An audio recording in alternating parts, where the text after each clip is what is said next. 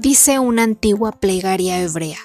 que tus despertares te despierten y que al despertarte, el día que comienza te entusiasme y que jamás se transformen en rutinarios los rayos del sol que se filtran por tu ventana en cada nuevo amanecer, y que tengas la lucidez de concentrarte y de rescatar lo más positivo de cada persona que se cruza en tu camino, y que no se te olvide de saborear la comida detenidamente, aunque solo sea pan y agua, y de encontrar algún momento en el día, aunque sea corto y breve, para elevar tu mirada hacia lo alto y de agradecer por el milagro de la salud. Ese misterio y fantástico equilibrio interno y que logres expresar el amor que sientes por tus seres queridos, que tus abrazos abracen y que tus besos besen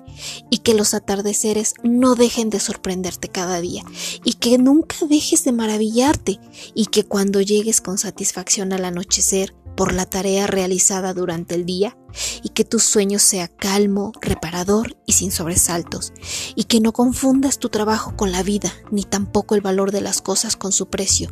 y que no te creas más que nadie, porque solo los ignorantes desconocen que no somos más que polvo y ceniza,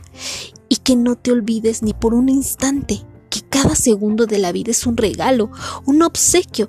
y que si fuéramos realmente valientes, bailaríamos y cantaríamos de alegría al tomar conciencia de ello, como un pequeño homenaje al misterio de la vida que nos abraza y nos bendice. Sé que el 2020 no fue un buen año, nos dejó tantas cicatrices, nos frenó tantos proyectos, pero ahora, hoy en este día, estamos celebrando el 2021. Y principalmente lo que tenemos que desearle a cada uno de los seres que existimos aquí es tener mucha salud y que nos traiga paz y amor. Gracias, gracias, gracias.